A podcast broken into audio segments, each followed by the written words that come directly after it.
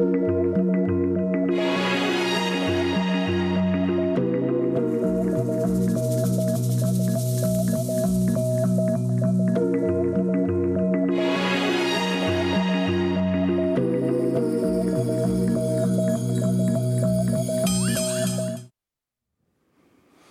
Bonjour et merci de nous retrouver pour la foi prise au mot, votre rendez-vous de formation et de réflexion. À l'occasion d'une republication par les amis d'Henri de Lubac d'un recueil d'études sur le surnaturel, nous nous intéressons cette semaine à la question du surnaturel, justement. Alors ne sortez pas vos costumes d'Halloween, rangez votre baguette de sorcière. Il ne s'agit pas des manifestations mystérieuses et étranges, mais d'un concept assez technique de la théologie qui répond à une question fondamentale, d'où vient en nous le désir de chercher Dieu? En d'autres termes, est-ce que nous avons cela inscrit en nous ou est-ce que c'est Dieu qui nous donne le désir de le chercher? Pour répondre à cette question, deux invités. Le frère Thierry Dominique Imbrecht, bonjour. Bonjour. Vous êtes dominicain et vous êtes un spécialiste de saint Thomas d'Aquin. Et puis Simon Icard, bonjour. Bonjour. Vous êtes historien de la théologie, vous êtes chercheur au CNRS. Et avec le père Michel Salle, c'est vous qui êtes chargé de cette fameuse réédition du livre Surnaturel euh, de, euh, d'Henri de, Lubac. Je vous vois euh, soupirer. Ça a été une, une, une, une, réédition compliquée. Ça a été un honneur d'abord et une épreuve ensuite. Alors peut-être juste, euh, Situez-nous Henri de Lubac et ce livre qui s'appelle Surnaturel. Bon, rapidement, Henri de Lubac est un jésuite, c'est un théologien, c'est sans doute l'un des plus grands théologiens euh, euh, du XXe siècle. Et Surnaturel, c'est euh, un ouvrage qui paraît en 1946 et un ouvrage qui va être à l'origine d'une controverse théologique très longue qui se poursuit d'une certaine manière encore aujourd'hui. Et voilà, donc c'est un, des ouvrages de théologie vraiment majeurs du XXe siècle. Alors je fais peut-être un petit conseil de lecture tout de suite. Si on veut se lancer dans l'ouvrage proprement dit surnaturel, qui est un ouvrage assez difficile, je conseille d'abord de commencer par le petit livre qui s'appelle Le mystère du surnaturel, euh, qui est beaucoup plus court, beaucoup plus simple, beaucoup plus synthétique et que Lubac a publié en 1965. Alors, surnaturel. On va commencer peut-être par une, une définition. J'ai commencé à le dire, malheureusement pour, euh, pour certains auditeurs. Euh, surnaturel, c'est pas Harry Potter. Non, ce n'est pas Harry Potter. S'il fallait donner une sorte de premier dessin de nature et surnaturel, la nature c'est ce qui est humain, le surnaturel c'est ce qui relève du chrétien, donc de la grâce de Dieu, le domaine de la grâce de Dieu, le domaine de la vie chrétienne, et la façon dont euh, la vie chrétienne pénètre notre humanité. Donc en fait, le problème va être de quelle façon le surnaturel pénètre-t-il le naturel? Mhm. Est-ce qu'il est placé avant? Est-ce qu'il est placé pendant? Ou est-ce qu'il est après? Voilà on peut peut-être faire une citation de Saint Augustin, la première phrase des Confessions. Tu nous as fait pour toi, Seigneur, et notre cœur est sans repos tant qu'il ne demeure en toi. Ça veut dire, si on veut le dire en termes théologiques, que dans la nature humaine est inscrite une destination qui va au-delà de ce que la nature peut euh, atteindre par ses propres forces. C'est-à-dire qu'il va falloir un don de Dieu gratuit qui va conduire la nature humaine au-delà d'elle-même pour qu'elle soit en quelque sorte accompli ou perfectionné. C'est ça, en fait, l'enjeu de, de ce sujet-là. Euh, vous avez parlé de nature humaine. Alors, le problème de, le problème de nature, c'est que ça fait partie de ces mots qui sont euh, définis. Enfin, c'est Aristote qui, qui, commence à parler de nature, et alors après, on, depuis, depuis Aristote, on, en parle. C'est quoi exactement la nature humaine? Est-ce que, enfin, quelle, quelle, définition vous pouvez en, donner? C'est pas la, les petites plantes et les petites, euh, les petites herbes. C'est pas le fait que nous appartenions à ce, à ce, monde-là, même si, enfin, un peu. quelle est pour vous la la définition de, nature vraiment dans ce contexte Alors il ne s'agit pas de la situation écologique des êtres, en quelque sorte. Euh, chez Aristote, et là il faut connaître que c'est une de ses idées géniales, euh, c'est la capacité pour certains êtres à agir par eux-mêmes par eux-mêmes. Ils ont la capacité d'agir par eux-mêmes plutôt que d'être agis euh, par les événements, mhm. comme une pierre tombe par l'attraction terrestre. Donc certains êtres ont une nature et d'autres n'en ont pas, les êtres inférieurs. Mais donc, plus on s'élève dans la hiérarchie des natures, plus évidemment la capacité d'agir par soi-même est complexe. Et euh, pour l'homme, comme il y a l'intelligence et la volonté, il y a vraiment une autodétermination très forte. Donc, jusque-là, ça va, pourrait-on dire. La question intervient euh, ben, lorsque Dieu intervient. C'est-à-dire que j'ai décidé euh, de régir ma vie, même de la régir pour le bien, de me diriger vers les meilleures vertus, les meilleures actions, mais maintenant que je suis chrétien, je m'aperçois qu'il y a un Dieu qui est providentiel, qui est providence. Et donc la question est, est-ce qu'il fait tout, tout seul, à ma place, avant moi, de telle sorte que j'ai plus rien à faire, ou euh, fait-il tout à travers moi, en moi mhm. mais c'est là que les, difficultés commencent, parce que tous les théologiens chrétiens diront, mais bien sûr, il agit en nous.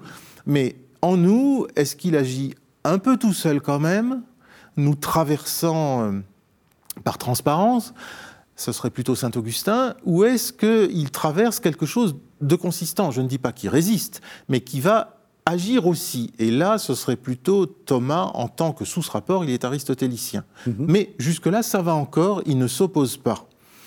Euh, et d'autre part, euh, je repense à la citation que vous donniez tout à l'heure, Dieu évidemment nous appelle, il est notre but, il est notre fin, Là aussi, tout le monde sera d'accord, mais c'est ça qui est déjà très ambigu. C'est est-ce qu'il est seulement à la fin ou est-ce qu'il est au début? Déjà, parce que s'il est au début, c'est qu'il traverse la nature. La question est de savoir si nous rejoignons Dieu après avoir vécu tout ce qu'il y avait d'humain à vivre, donc le surnaturel est rejoint après le naturel, ou est-ce que le surnaturel traverse la nature elle-même Et là, ça devient compliqué et essentiel, parce que quand j'agis euh, c'est Dieu ou c'est moi? Ce matin, au parking, j'ai trouvé une place. C'est mon ange gardien ou c'est moi? Ah ben voilà, une, c'est très, très très très concret. je pense que le, théologiquement, un point de départ, euh, peut-être le meilleur point de départ, c'est la, c'est la personne de, Jésus. Euh, Jésus, du mm. point de vue de la foi chrétienne, est vraiment vraiment Dieu. Il a une nature vraiment humaine, une nature vraiment divine. Il agit toujours intégralement en homme et intégralement en Dieu. Et il me semble que euh, on a ici un point de départ ou un cadre à l'intérieur duquel la théologie chrétienne peut penser que nos actes à nous, les plus concrets, sont intégralement les nôtres et mhm. sont aussi intégralement Enfin, intégralement l'œuvre, notre œuvre, une œuvre humaine, et intégralement l'œuvre de Dieu. Euh, non pas en partie ou en partie, euh, non pas totalement l'œuvre de Dieu ou totalement l'œuvre de l'homme, c'est totalement humain et totalement divin. Alors là, vous avez, en prenant le cas du Christ, vous avez pris l'exception quand même. Hein. Alors, est-ce que, est que ça, ça, ça, va de pair avec ce qu'on appelle habituellement la question de la liberté? Alors tout à fait. C'est d'une certaine manière la question de la liberté et de la grâce. C'est exactement ça. Je, alors, je pense que le cas du Christ euh, est évidemment un cas particulier. Hmm. Mais, mais c'est surtout lui, euh, du point de vue théologique, qui va révéler ce qu'est la nature humaine. C'est-à-dire que pour comprendre ce qu'est un homme, il ne faut pas partir d'Adam. Hmm enfin, de l'homme dans son état primitif. Il faut partir de Ecce Homo, de celui qui est l'homme parfait. Nous sommes en fait des sous-hommes, des demi-hommes. C'est-à-dire que c'est le Christ, le nouvel Adam, qui va révéler qui est Adam. C'est l'Évangile qui va révéler la Genèse. Donc il me semble qu'il y a aussi sans doute, euh, en partant de la, du, cas unique du Christ, euh, c'est la fin qui révèle en fait euh, le, point, le point de départ. Hmm. L'accomplissement de la nature qui révèle ce qu'est l'homme.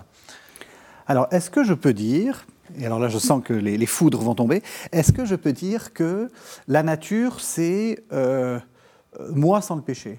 C'est-à-dire euh, le, le, fait, euh, la, chose un peu parfaite, bien dans le projet de Dieu, avant qu'elle soit pervertie? Alors non, c'est là où il peut y avoir une confusion et elle peut jouer sur euh, plusieurs euh, registres.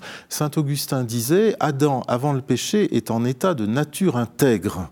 Mhm. Après, il est en état de nature corrompue par le péché. Bon. Mhm. Mais la nature intègre est un terme ambigu finalement pour euh, toute sa postérité parce qu'elle ne désigne pas une nature sans la grâce. Justement, nature intègre veut dire chez Saint Augustin Adam en état de grâce et en plus dans la situation exceptionnelle qu'était la sienne. Et vous voyez, je pense que c'est une des, des ambiguïtés qui va euh, se promener dans l'histoire de, la théologie, c'est la rencontre au fond entre deux sens du mot nature, réduisons-les pour simplifier.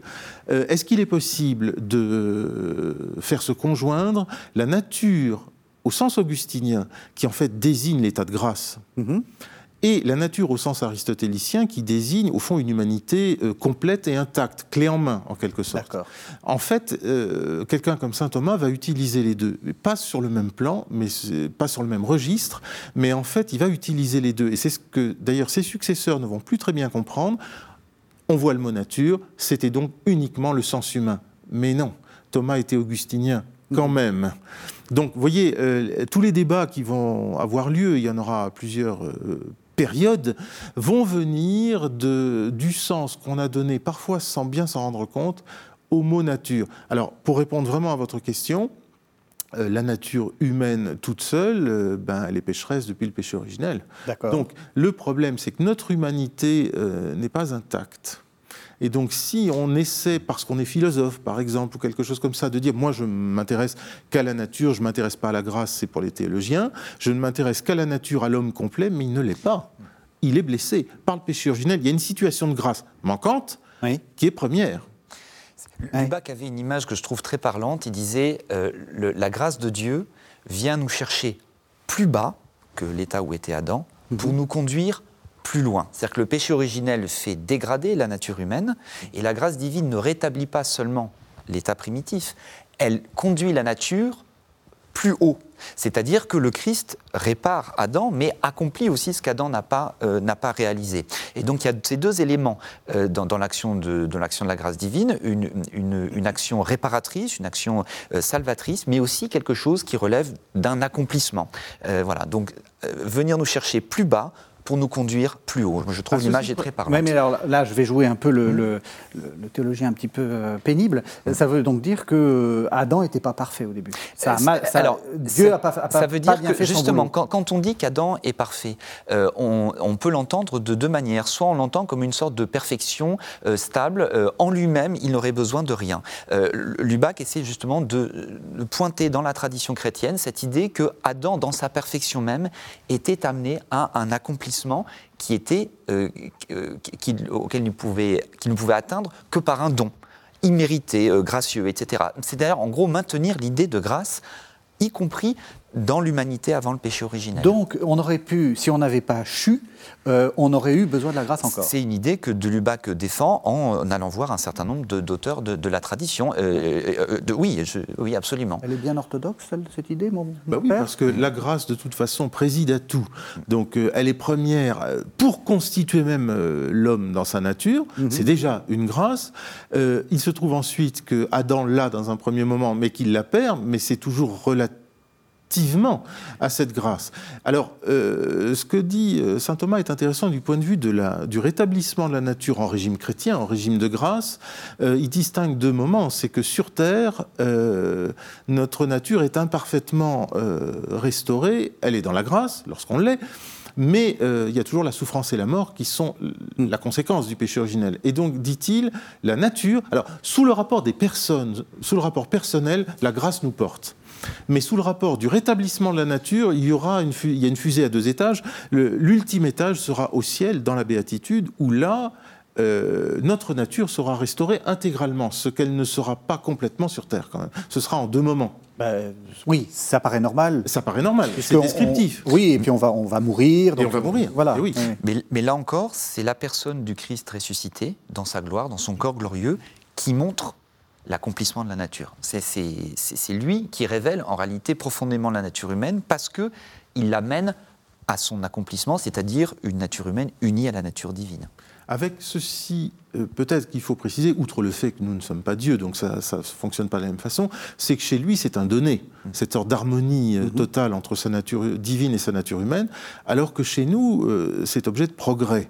Euh, c'est-à-dire que la grâce en nous est transformante. Mhm. Hein. Il n'y a pas seulement la nature qui peut progresser par des vertus humaines, euh, philosophiques, aristotéliciennes, mais la grâce est transformante. Or, si euh, on distingue trop au départ la nature et la surnature, elle risque d'être un peu plaquée et non transformante. La grâce nous transforme et corrige au moins certaines choses de la nature et fait progresser les vertus chrétiennes. Donc en fait, elle nous transforme. Et donc, elle ne laisse pas les choses en l'état. On ne passe pas d'un registre à l'autre de manière étanche. Mhm. Augustin avait la belle expression, il disait l'homme est capable de Dieu. Ben, c'est ça, la nature humaine, il y a en elle la capacité à voir Dieu, à, s'unir à lui, et donc à être transformé par, par donc ça, ça va être la question que sur laquelle va travailler Thomas d'Aquin. Euh, en préparant cette émission, vous, vous me parliez de, l'exemple du pardon. Je trouve que c'est très éclairant pour... Oui, bah, euh, on peut prendre l'exemple effectivement du pardon des offenses, de la miséricorde. Donc l'Évangile euh, indique que le pardon des offenses, c'est être parfait comme Dieu est parfait. Est-ce que l'homme, par sa propre nature, peut être parfait comme Dieu? Bien évidemment que non. Mhm. Ça veut dire que lorsque l'homme pardonne les offenses, surtout lorsque le pardon est difficile, il accède bien quelque chose qu'il ne pourrait pas atteindre par ses propres forces. Et pourtant, l'homme qui pardonne les offenses, c'est toujours un homme, c'est toujours avec sa nature humaine qu'il pardonne. Mhm. Donc vous voyez ici, on a un exemple tout à fait concret d'une nature humaine qui est, menée au de, par, qui est menée par un don immérité, gracieux, gratuit, qui est mené au-delà de ses propres capacités Mhm.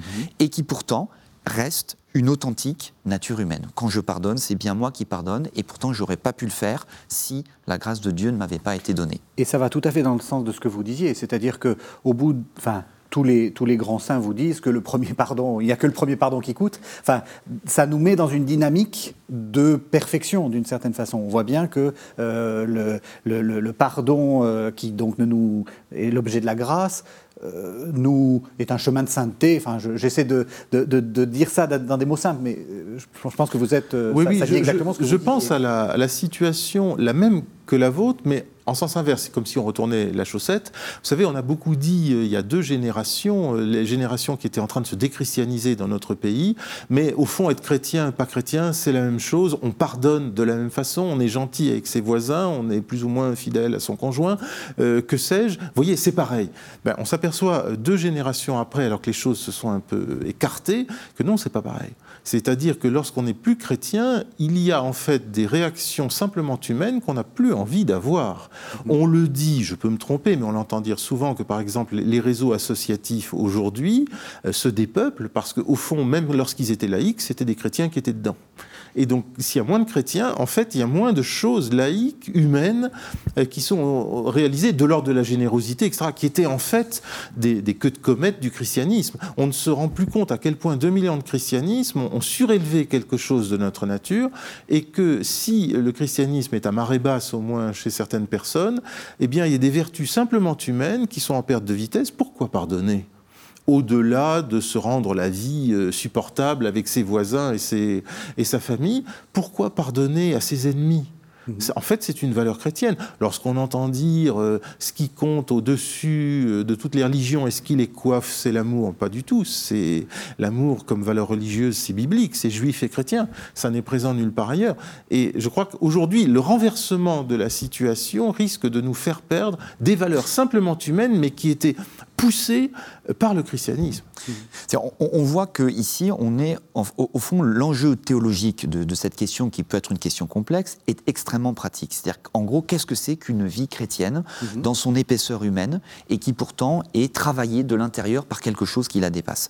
Donc c'est euh, quelque chose d'extrêmement, en réalité, d'extrêmement complet. Et l'un des enjeux, enfin, l'un des objectifs que poursuivait de Lubac en travaillant cette question-là, c'était justement d'être capable au XXe siècle de dire que la nature humaine telle que nous la voyons, telle que nous la vivons, dans son, dans son aspect le plus concret, elle était capable de Dieu et que donc les chrétiens avaient quelque chose à dire à la nature humaine de gens qui ne croyaient pas, qui ne croyaient pas en Dieu. Donc vous voyez, c'est des enjeux en fait extrêmement euh, pratiques et, euh, et, concrets, même si le, le, problème finalement était logiquement peut devenir complexe et technique. Oui, ce qu'il y a derrière, c'est en reprenant un titre de, de Lubac d'ailleurs, c'est le drame de l'humanisme athée. C'est-à-dire que oui. il a derrière lui, enfin il a devant lui des gens qui partagent un peu des valeurs, mais n'ont pas forcément le, le substrat euh, chrétien et il veut leur montrer. Bah, il, il, prend en compte le fait qu'il il vit dans un monde euh, où la nature humaine n'a plus besoin de, de, Dieu pour être pensée. Et, et, pour lui, sa question, c'est comment est-ce que je peux parler en chrétien à ce, à ce monde-là? Mmh. Et si effectivement on le fait en distinguant totalement deux ordres séparés, un ordre de la nature et un ordre de la grâce,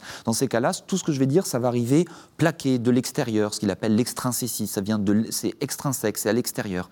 Ce qu'il voulait retrouver, c'est que c'est dans la nature humaine la plus concrète, il y a une destination, une vocation qui est surnaturelle. Je oh. pense aussi qu'il y a eu chez lui, alors comme, euh, comme jésuite de sa génération, une volonté de rupture par rapport à sa propre tradition, qui était la scolastique jésuite, à savoir au fond celle de Suarez, celle de la Renaissance, de la Renaissance catholique euh, de l'époque du Concile de Trente, contre les protestants. Les protestants euh, dans une certaine tradition d'Augustin, avait magnifié la grâce en réduisant au maximum la part humaine de participation au salut. Donc la grâce, oui, la nature, non. La réaction catholique, on le voit bien dans l'art baroque qui glorifie l'humain disons. Sinon, l'humanité euh, a voulu, au contraire, remettre au premier plan la nature. Et donc, euh, tout en l'articulant à la grâce, puisqu'on était catholique. Et cependant, il y a eu un déséquilibre qui s'est quand même produit, puisque c'était une théologie de réaction, il y a forcément eu un déséquilibre. On a vraiment trop glorifié la nature, on a un peu laïcisé déjà l'idée de nature à l'intérieur de l'organigramme de la grâce. On a donc développé l'idée d'une nature un peu autonome, en régime chrétien, ce sont tous des théologiens. Enfin, euh, quand on y pense, ce sont tous des prêtres et des théologiens. mais en régime chrétien, euh, on, dessine avec un trait beaucoup plus au fusain, beaucoup, beaucoup plus fort, une nature autonome à laquelle la grâce s'ajoute. Et euh, ça a eu des conséquences finalement sécularisantes, le père de Lubac le dit, et finalement notre laïcité y plonge ses racines. Mais je pense que, étudiant saint Thomas dans sa génération, il s'aperçoit que, euh, au fond, euh, Thomas d'Aquin n'est pas du tout celui qu'on croyait et n'est pas du tout dans cette succession de Suarez, sa propre tradition, qui était humaniste, euh, peut-être un peu à l'excès sous ce rapport.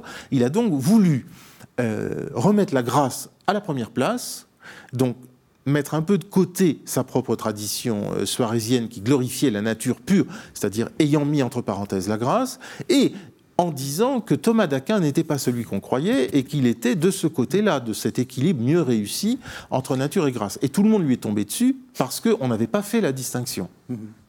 Et finalement, c'est là où on voit en fait que les débats théologiques, même les plus techniques entre, spécialistes, sont porteurs d'enjeux considérables. C'est en fait, en lisant de Lubac, on s'aperçoit que euh, une conception de l'homme euh, qui n'a plus besoin de Dieu, plus besoin du Christ, donc une conception athée, pas forcément contre Dieu, mais qui n'a plus besoin de Dieu, en fait, elle est créée par les théologiens eux-mêmes. Hein. C'est-à-dire qu'on s'aperçoit que la théologie chrétienne a créé les conditions d'une conception de l'homme où on peut croire en Dieu, on peut croire au Christ, mais on n'a plus besoin de Dieu et du Christ pour comprendre l'homme. C'est cette situation-là qu'affronte de Lubac euh, quand il, quand il s'attaque à la doctrine du, pur amour. Alors on va... au, début, c'était la nature pure. C'est-à-dire, nous sommes théologiens, on va euh, faire un focus, euh, au moins à un certain moment, sur la nature. C'est la nature pure, mais on sait que ça n'existe pas, que c'est une abstraction. Mais à force d'en faire, la nature pure est devenue la nature toute seule. Et au XVIIIe siècle, la nature a appris à se passer de la grâce. C'est-à-dire, vraiment, il y a eu une violente laïcisation, enfin sécularisation peut-être, et ça a donné lieu. Je pense que l'athéisme moderne euh, est une conséquence théologique d'une philosophie qui, à un moment, a pris une mauvaise euh, direction.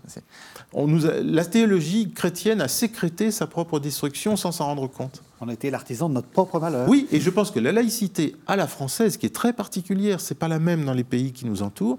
La laïcité à la française est une, une fille prodigue d'une théologie de la grâce qui, à un moment, s'est enrayée ce que les laïcs n'apprécieraient pas d'entendre. Certainement pas. On y reviendra à la fin de, de l'émission. Justement, on va, on va essayer de voir un des, un des, un des maillons euh, de, ce, de, cet enrayement. Alors, euh, le, euh, le père de Lubac a à boulet rouge sur un théologien un petit peu oublié actuellement euh, qui s'appelle euh, Michel de Baye, Bayus. On va, entendre, on va entendre un passage de surnaturel. Alors vous nous expliquerez le, problème. C'est aussi pour faire entendre le style de Delubac, qui est un style assez, euh, assez enfin très, pas très théologique. enfin, je veux dire, c'est vivant, quoi. C'est très. Excusez-moi, j'associe mort et théologie. C'est pas du tout ce que je devrais faire. on va donc écouter, on va donc écouter le père de Lubac, c'est euh, dans Surnaturel, donc ce livre de 1946. Entre l'homme et Dieu, qu'on ne parle donc plus d'un mystère d'amour. Ce sont des relations de comptoir. La vie éternelle est proposée à l'homme à titre de stricte rétribution. L'homme exige, mérite, réclame. Dieu fournit l'instrument de travail, puis il paie la note on définirait assez exactement, semble-t-il, la doctrine bayaniste concernant l'état primitif de l'homme, en l'appelant un pélagianisme impuissant. Selon Pélage, en effet, l'autonomie humaine consiste en ce que la nature a une puissance propre en face de Dieu. Selon Bayus, elle consiste en ce que l'homme, en face de Dieu, a des droits. Le pélagien parfait c'est l'orgueilleux qui ne veut rien devoir à personne. Le bayaniste parfait serait le plaideur chicanier qui crie toujours misère en réclamant son dû. Baius, c'est un pélage qui se fait quémandeur. Pélage ou la cesse pure. Baius ou le juridisme pur. Voilà, alors voilà le, pauvre Baius. Euh, habillé pour l'hiver. C'est une sorte de, comptoir, enfin de, théologie de comptoir au sens propre. qu'est-ce, enfin, c'est quoi Qu'est-ce qu'il disait, Bayus qui était si... Bayus, qui était donc un théologien euh, du, XVIe siècle, hein, euh, à l'université de Louvain. Donc là, vous êtes en plein dans votre siècle. Voilà, qui, euh, comment dire, essayait de, fonder une théologie sur Augustin. Donc c'est une lecture d'Augustin. Et le, père de Lubac s'intéresse à la manière dont Bayus pensait l'état primitif de l'homme, ce qu'on appelle Adam, c'est le, terme, le, terme qui est employé canoniquement. Et l'idée, en fait, de Bayus, c'est que Dieu se devait, en réalité, de donner la grâce à Adam pour euh, que, sa, que sa nature soit, soit, soit, soit bonne, soit intègre. Et alors, euh, Lubac pointe d'abord un premier problème, qui est ici, c'est un travestissement du surnaturel. C'est-à-dire qu'en l'état primitif, mhm. avant même le péché, Adam, euh, comment dire, le don de la grâce est un don gratuit, immérité, il n'y a pas de dette. Il y a, Dieu ne doit rien à Adam, même avant même le péché. Alors l'autre point, c'est que historiquement, c'est pour répondre à Baius, et donc au fait que la grâce ne serait plus gratuite, que d'autres théologiens ont fortement développé l'idée de pure nature. C'est-à-dire que pour préserver la gratuité de la grâce, mhm. on va dire, il faut qu'on puisse théoriquement penser un état de l'homme purement naturel, mhm. où son propre bonheur serait un bonheur purement naturel. C'est une théorie, c'est une hypothèse, mais qu'il est nécessaire de poser pour préserver la gratuité de la grâce. Et Lubac dit non, il faut à la fois maintenir la gratuité de la grâce et dire que dans la nature humaine, le seul, euh, la seule vocation, bonheur, c'est un bonheur qui dépasse la nature. Voilà. C'est donc euh, autour de Bayus que se joue. Est-ce qu'on peut dire en gros que cette idée de pure nature, ça serait une sorte de, d'expérience de, laboratoire dans lequel on, isolerait un état qui n'existe pas, qui est cet état de, pure nature. C'est ça hein. C'est, une théorie, c'est une hypothèse où en gros on fait l'hypothèse que Dieu aurait pu créer un être humain purement naturel, sans vocation surnaturelle, sans être appelé à être uni à Dieu, et un homme qui trouverait son bonheur dans sa pure nature, comme les animaux par exemple. Euh, voilà. Et ça reste une hypothèse, simplement à force, comme vous le disiez tout à l'heure, à force de, faire cette hypothèse, on finit par, euh, par, penser la nature de, cette manière-là. Oui, parce qu'en en fait, euh, on, voit, on voit assez bien une filiation, par exemple avec un Rousseau qui vous dit le bon sauvage, il n'a pas besoin de Dieu d'une certaine façon. C'est ça, il n'y a, a, pas besoin. Et dans ces cas-là, la grâce, elle est, le, terme qui est employé, elle est surajoutée. C'est-à-dire qu'en mm. gros, la vocation surnaturelle de l'homme, elle vient se surajouter comme la cerise sur le gâteau. Ce que veut retrouver de Lubac, c'est à la fois l'idée d'une gratuité de la grâce, une grâce qui est nécessaire même avant le péché originel, et en même temps dire, maintenir que dans la nature humaine en tant que telle est inscrite une destination surnaturelle. Il y a un appel, elle est appelée à aller au-delà d'elle-même. En gros, on ne pourra pas se passer de Dieu. C'est-à-dire, on ne va pas pouvoir s'en débarrasser. Ben, il semble que non. J'ai l'impression que, en fait, ce qui se joue, et c'est plus ancien que la période dont on parle, c'est la question de la grâce de Dieu en tant que Dieu veut nous sauver, euh, sous le rapport de sa gratuité. On a l'impression que si c'est trop inscrit dans la nature de l'homme que d'être appelé à être sauvé, ben, Dieu, du coup, est obligé puisqu'il a créé les hommes comme ça, il s'oblige en vertu même de son projet, et je crois que c'est mal posé. D'abord, la véritable gratuité, euh, elle est tout à fait primitive. C'est le fait que Dieu ait voulu créer des hommes qui est déjà, dans leur nature, qui est déjà une grâce. Donc la question de la gratuité ne doit pas arriver trop tard. Là, on l'a fait arriver trop tard. Et vous voyez, ça a des conséquences considérables. Là aussi, ça a donné lieu à des débats terribles sur est-ce que Dieu sauve tout le monde ou pas tout le monde. Mm-hmm. Et donc, si Dieu euh, décide de sauver tout le monde, ça veut dire qu'il s'y est obligé, il, ne commet plus un acte gratuit. Parce que nous, quand nous commettons un acte gratuit, nous ne le faisons pas tout le temps et pas pour tout le monde. Donc, pour que ce soit gratuit en Dieu, il faut qu'il ait ses têtes, en quelque sorte, et voire un certain arbitraire. Et sous l'arbitraire qui avait dominé quand même la théologie depuis quelques siècles, euh, ça a donné Luther aussi, il y avait eu le, combat très ancien, au fond de la tradition franciscaine, euh, contre Aristote. Aristote a envahi la théologie euh, chrétienne, donc il a, vous voyez, il, a jeté la, la, pile de, de, la nature dans toute cette histoire-là. Donc les choses ont une consistance, une autonomie en elles-mêmes, mmh. et donc Dieu, d'une certaine manière, peut plus rien faire. Les choses sont autonomes. Pour préserver la liberté de Dieu, on va refuser la question de la nature. Et vous voyez, c'est ce débat-là qui va naître et qui va se développer sur plusieurs siècles. Refusons la nature, elle empêche Dieu. Et qui est un, qui est un débat euh, finalement assez contemporain, parce que ce que vous dites d'une certaine façon, c'est que euh, les gens qui disent, euh, alors c'est pas au nom, c'est pas au nom du fait que Dieu se soit obligé, c'est au nom du, Dieu, du fait que Dieu soit trop gentil.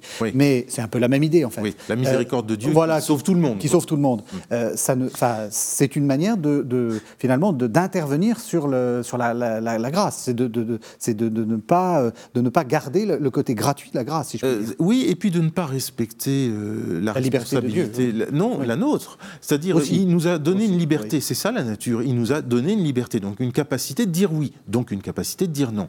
Et s'il sauve tout le monde systématiquement, euh, au fond, il ne nous respecte pas. C'est comme si un gouvernement, ça n'existera jamais, mais donner le bac à tout le monde, mmh. euh, sans respecter le travail des, élèves. Mmh.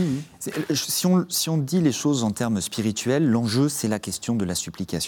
C'est-à-dire l'homme, dans sa nature, est face à Dieu comme celui qui supplie un Dieu d'amour, donc de lui donner quelque chose qu'il n'a pas, mais qui correspond à son, à, son, un, quelque chose d'intime, de très profond, même de plus intime à lui-même que lui-même. Donc en réalité, euh, ces sujets-là nous renvoient à la question de la prière. D'où vient-elle la prière? La prière, euh, elle jaillit de la nature même qui se tourne vers le Créateur parce qu'elle sait qu'elle ne peut pas par elle-même accéder à son bonheur. C'est voilà, demander, supplier à Dieu de, donner le, de, donner, le bonheur. Donc en réalité, autour de ces questions théologiques, c'est une question profondément spirituelle. Et par exemple, on voit chez un auteur comme euh, euh, Augustin, euh, Augustin, on, peut, on l'a décrit de, plein de manières, mais la question de la grâce chez Augustin, fondamentalement, c'est la question de la supplication, c'est la question de l'humilité, c'est la question de la posture de l'homme face à Dieu. voilà, ne pas être comme Pélage en croyant qu'on va être sauvé à la force du poignet par, par, par pure volonté mais se reconnaître comme incapable d'accéder au bonheur et le, demander à Dieu de recevoir ce bonheur pour soi et pour les autres. Et ça, on ne peut pas si on croit que tout le monde est sauvé et si, on croit ben, que, tout, est, tout est, acquis. Quoi. Tout ce que vous avez décrit, c'est en réalité, on n'est plus du tout dans la perspective d'une supplication. On, ne demande plus pour soi-même et pour les autres le bonheur à Dieu. Comme, euh, dit Lubac, on, compte. Voilà, c'est on, on, rentre dans. alors, soit on rentre dans une relation, dans une relation euh, effectivement commerciale, soit euh, aussi on rentre dans une relation mécanique. Hein. Moi, j'aime bien prendre l'image des vases communicants, c'est-à-dire que, en gros, ce que vous accordez à l'homme, vous le retirez à Dieu, ce que vous retirez à Dieu, vous l'accordez à l'homme.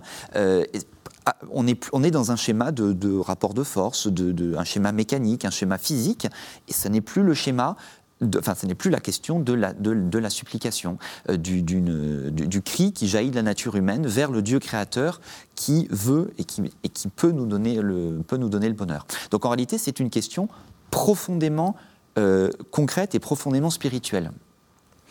Alors, on a, on a compris l'enjeu. Maintenant, on va essayer de voir euh, à la fois ce que vous disiez euh, du côté de, du lien avec la, laïcisation et puis du côté aussi du, de, de, ce que Surnaturel, le livre, a fait comme, comme, comme débat. Quel était le problème? Vous l'avez dit, on avait mal compris. pour le livre surnaturel? Pour le livre surnaturel. le problème, c'est. C'est quoi? C'est vous, vous autres dominicains qui, qui teniez un saint Thomas qui n'était pas Thomas C'était à deux étages. C'est-à-dire, d'abord, historiquement, qui avait dit quoi? Et sous ce rapport, on veut dire, il n'y a rien de plus paisible qu'un livre d'histoire, même si c'est un livre d'histoire des idées. Il s'agit d'établir des faits, donc de rétablir un équilibre par rapport à euh, des excès issus de la, disons, de la théologie de la Renaissance. Et bon, très bien. Mais, euh, mais non, ça a été explosif, parce que se trouver impliqué dans ce rétablissement, euh, finalement quand même une pointe polémique aussi, qui consistait à dire que euh, saint Thomas d'Aquin, qui était quand même le théologien universel et obligatoire, mhm. n'était pas celui qu'on disait à l'époque, c'est-à-dire n'était pas un théologien de la nature pure. Donc Lubac a désolidarisé Thomas d'Aquin de la théologie de la nature pure en le plaçant davantage euh, du côté de Saint-Augustin. Et ça, ça, prenait de plein fouet non seulement euh, la scolastique euh, jésuite, mais la scolastique dominicaine aussi, qui, sans le savoir, était en jésuité, comme sur beaucoup d'autres plans d'ailleurs, et donc qui, sans le savoir, avait elle, aussi été colorée par cette théologie, disons, de, de, la Renaissance et de la nature pure. Donc on disait, chez Thomas d'Aquin, il n'y a pas de nature pure. Et ça, ça a été euh, tout à fait explosif. Et il en reste quelque chose aujourd'hui. D'autant que il y a des applications euh, très intéressantes. La nature pure et donc la perspective d'un bonheur simplement à échelle humaine, bah, ou non, ça pose la question des limbes. Mm-hmm. Expliquez. Euh, les limbes, c'est-à-dire euh, le baptême est nécessaire au salut. Oui. Or, les enfants morts sans baptême, bah, il y a des enfants morts sans baptême, donc sous ce rapport, ils ne peuvent pas accéder au salut. Or, ils n'ont pas péché personnellement, puisque ce sont des petits. Ils sont simplement marqués du péché originel, mais qui les ferment euh, au paradis. Donc, pour ne pas qu'ils en pâtissent trop, on va considérer qu'ils ont droit à un bonheur simplement naturel, une sorte d'épanouissement euh, de leur simple humanité aveugle totalement ou pas, sur ce qui leur manque, c'est-à-dire sur l'essentiel, le fait de voir Dieu au ciel. Alors ils en souffrent un peu ou pas du tout, il y a plusieurs versions, mais enfin ils sont dans un état euh, un peu dans le formol quand même, donc dans un bonheur simplement naturel. Euh, c'est la théorie des oui. que l'Église vient d'abandonner parce qu'elle savait bien que ça se fondait sur cette coupure mal faite entre euh, grâce et nature. Alors là, pour le coup, chez Thomas d'Aquin, il y a une ambiguïté parce que selon la culture de son temps euh, et, tout ce dont il hérite, bah, les limbes, tout le monde y croit, mhm. donc, euh, donc il en parle. Enfin. Mhm. Et en même temps, quand on y regarde de près, et c'est l'objet de la deuxième thèse de Sœur Marie de l'Assomption, qui a fait la première sur Nature et Grâce, et la deuxième qu'elle vient d'achever, parle des limbes. Chez Thomas, il y a des limbes parce qu'il y en a chez tout le monde, mais il n'y a plus la nature pure. Et donc ça ne va pas ensemble. Donc sous ce rapport, Thomas d'Aquin n'est pas cohérent avec euh, sa culture ambiante mhm. et sa théologie profonde, qui replace au contraire l'homme dans une visée complètement surnaturelle. Il n'y a qu'un bonheur possible, voir Dieu au ciel ou pas, si on le refuse. Mais il n'y a pas de bonheur de remplacement. Mais ça, cette question-là reste encore vive. Est-ce que je peux revenir sur le mot histoire Parce que vous savez, le sous-titre de Surnaturel, c'est étude historique. Donc la démarche, et ça, c'est très important dans la démarche d'Henri de Lubac, il va répondre à la doctrine de la pure nature, non pas en euh, théologisant, en dogmatisant, il le fait en historien des idées.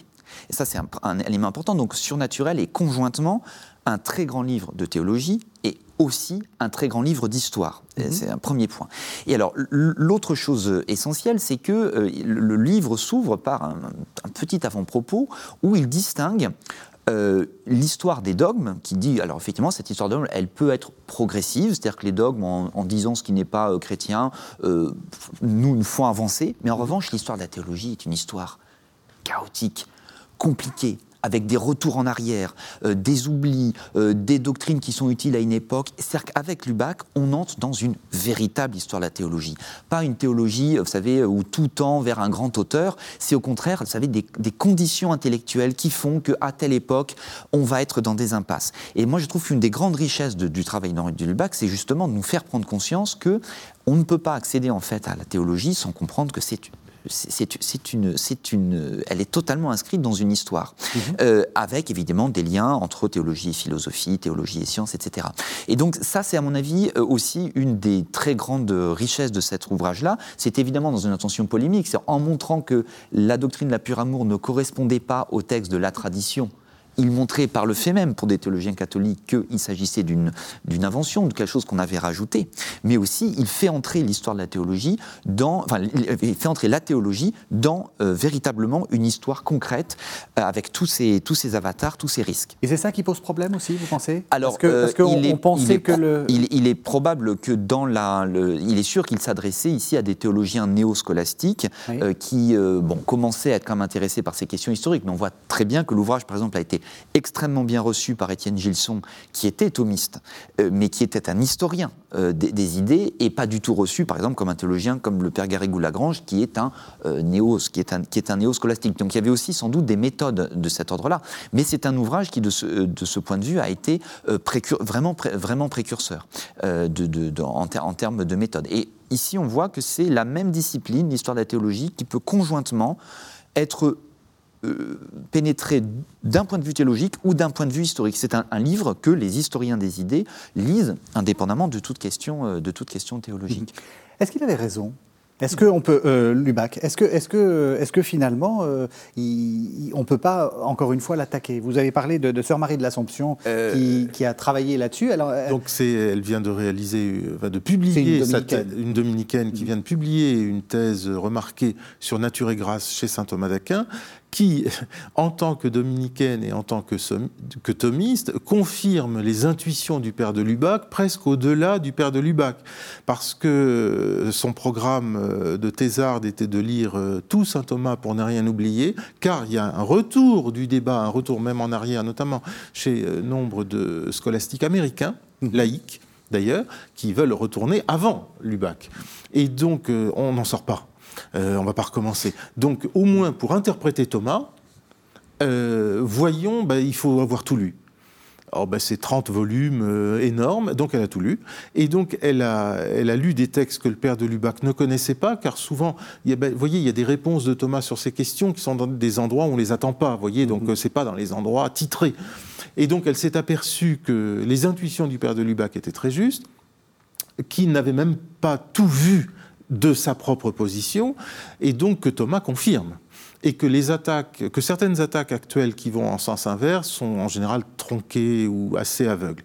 Donc oui, bien sûr, du point de vue de Thomas d'Aquin, elle confirme euh, qu'il n'y avait pas lieu de lui attribuer l'idée de nature pure, qu'il était de ce point de vue augustinien tout en étant aristotélicien, et ça marchait très bien euh, chez lui, c'est-à-dire nous sommes faits pour voir Dieu, mais la grâce fonctionne dès le début et pénètre la nature, mais la nature, euh, je vais dire, c'est un moteur qui ronfle quand même, enfin, et, ça marche très bien ensemble. C'est ensuite que ça s'est scindé. Donc, de ce point de vue, Thomas d'Aquin apparaît différent de sa tradition euh, baroque, mhm. comme on dit. Et c'est là-dessus, évidemment, que, que, ça coince. Maintenant, sur le fond de la chose, je pense qu'il y a une intuition euh, théologique et spirituelle bien plus juste qui consiste à placer euh, tout euh, le destin de l'homme euh, du point de vue du dessin créateur de Dieu dès le premier instant. Il nous crée à son image et ressemblance pour le voir un, jour au ciel. Pour cela, il nous donne une nature consistante, le fait d'être homme plutôt que d'être ange ou un facochère. Bon. Mm. Mais au fond, le dessin de grâce est premier. Euh, il est antérieur et il pénètre la nature. Toute la question est bien plutôt de voir comment euh, cette double euh, énergie fonctionne ensemble. Hmm.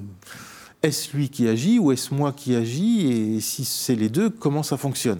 Mais du point de vue de la confirmation historique de la lecture qu'il fallait faire de Thomas d'Aquin, oui, en effet, Lubac avait raison. J'aimerais qu'on arrive à la fin de l'émission, qu'on redéploie l'idée que vous aviez déjà commencé à, dire que cette idée de pure nature, euh, finalement, peut conduire à une forme de euh, euh, d'athéisme ou disons de oui d'athéisme, on peut le dire comme ça. Est-ce que vous pouvez nous, redire les, comment, comment ça, enfin, quels sont les, les, enchaînements, et peut-être même les enchaînements historiques, puisque là, on est typiquement aussi dans votre période, bah, hein, vous êtes spécialiste du 16e, 17e siècle, c'est là où ça commence à se jouer. En fait. disons que nous avons tous appris euh, au lycée euh, qu'il y avait, par exemple, pour les, siècles de l'époque moderne, vous savez, d'abord une première offensive euh, voilà, contre la religion qui serait l'offensive de l'humanisme, voilà. ensuite un siècle qui serait un siècle, une sorte d'apogée du catholicisme sur le 17e siècle, et puis le deuxième coup de butoir, euh, celui des Lumières. Ah non, vous avez oublié Descartes. Et on a, ah, oublié Descartes. Mais en réalité, c'est un chrétien. il n'est pas laïcisant du tout. Il fait un traité sur l'Eucharistie. Non, non, non. Et c'est même sur ordre de Bérulle et de ses petits camarades qui se met à faire de la philosophie. Non, non. Ah vous on l'a la là. On l'a laïcisé là. vous avez raison. Je suis tout à fait d'accord avec vous. Mais en réalité, euh, ce sont les théologiens catholiques euh, eux-mêmes, en fait, qui créent les conditions d'une conception de l'homme où mhm. on n'a plus besoin de Dieu et du Christ. Euh, voilà, c'est en fait la théologie chrétienne sécrète malgré elle les conditions de ce qu'on peut appeler une anthropologie athée qui n'empêche pas d'être chrétien à côté, de croire au Christ si on veut. Voilà. Donc en fait, ils ont créé les conditions où finalement on peut penser la nature en elle-même sans avoir besoin du Christ ou de Dieu pour euh, penser véritablement ce qu'elle est. On peut également, c'est un peu le même problème qui s'est posé avec la question, euh, avec la question des causes. Alors je ne vais pas entrer dans ces détails très techniques, mais par exemple aujourd'hui euh, toute notre science euh, euh, est fondée sur l'idée de cause et d'effet. Mhm. c'est l'autonomie des causes secondes. C'est-à-dire qu'en fait, des débats théologiques et philosophiques sur le rapport entre la cause première et la cause seconde, alors au cours du Moyen Âge et au cours de l'époque moderne, avec, on va c'est assez, enfin, si, on, peut le dire de manière assez simple. C'est-à-dire, en gros, est-ce que Dieu intervient à chaque fois qu'une pierre tombe Mais, c'est ça le, débat. C'est-à-dire que les théologiens finissant par penser une relation entre cause première et cause seconde, euh, ils la pensent de telle manière que finalement, les causes secondes prennent en fait leur, autonomie. C'est la naissance, euh, par exemple, c'est les conditions intellectuelles qui ont, présidé à la naissance des sciences modernes telles que nous les connaissons. Donc, en gros, je pense que l'idée essentielle à retenir, c'est que des débats théologiques et philosophiques très techniques entre euh, spécialistes à l'intérieur d'une université, vont surgir des conditions intellectuelles qui permettent des mutations profondes et dans le cadre du christianisme, y compris des mutations qui vont aller dans le sens d'une sécularisation, euh, d'une perte du sens de Dieu, d'une forme d'athéisme, pas forcément militant, mais on n'a plus besoin de Dieu. Mmh. Euh, voilà, et ça c'est un peu le, mystère de l'histoire des idées. C'est pour ça qu'il est important de faire parfois le détour par, euh, par la théologie et son histoire, parce qu'en réalité, la théologie, comme d'autres sciences, crée des conditions intellectuelles qui vont avoir des conséquences extrêmement pratiques sur la manière dont on pense spontanément ce qu'est l'homme, ce qu'est la société, ce qu'est l'univers. Alors qu'est-ce qu'on fait maintenant de, la pure nature? Est-ce qu'on abandonne l'idée et est-ce qu'on est qu'on se, on se débarrasse de tout ça? Alors d'abord, il, et, faut et, j'allais, j'allais dire, Père, que faut-il penser? Quelle est, quelle est l'orthodoxie? Justement, d'abord, il ne faut pas être terroriste, euh, jamais. Euh, ensuite, euh, je pense que, en effet, il vaut mieux la laisser tomber. Hmm. Euh, parce qu'elle elle a dit quelque chose de, profond à une époque. C'est-à-dire, regardez, oui, Dieu fait tout, bien sûr, mais il y a quand même une consistance de l'homme et il est bon de, voyez, de parcourir la caverne, de la regarder de l'intérieur. Bon. Mais c'était mal découpé et excessif.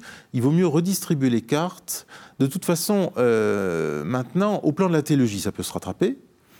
Maintenant, euh, on en paie les conséquences plutôt. C'est que d'un côté, on a une société sécularisée qui ne sait pas que c'est à cause de sa propre euh, théologie. Et un jour, ce serait bien qu'à l'Assemblée nationale, on comprenne enfin que les débats sur la, sur la laïcité ne se comprennent eux-mêmes qu'à la lumière de la théologie. Bon, là, on aurait fait un, un pas de géant. Mais aujourd'hui, dans la théologie elle-même, on a plutôt une éviction de l'idée de nature. Oui. Euh, au, nom de la philosophie et de la théologie conjuguée. Et je crois que ça n'est pas sans dommage, pour le coup.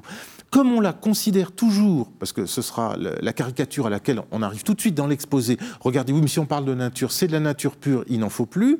Du coup, on se passe de la nature tout court, et je crois que ça rend difficile d'objectiver un certain nombre de débats, les débats sur la bioéthique, sur la nature de l'homme, sur, sur sa dignité. S'il n'y a plus de nature, on ne peut plus en parler. Donc, il ne faut pas, euh, pour le coup, se battre contre une caricature, contre un épouvantail, un polichinelle.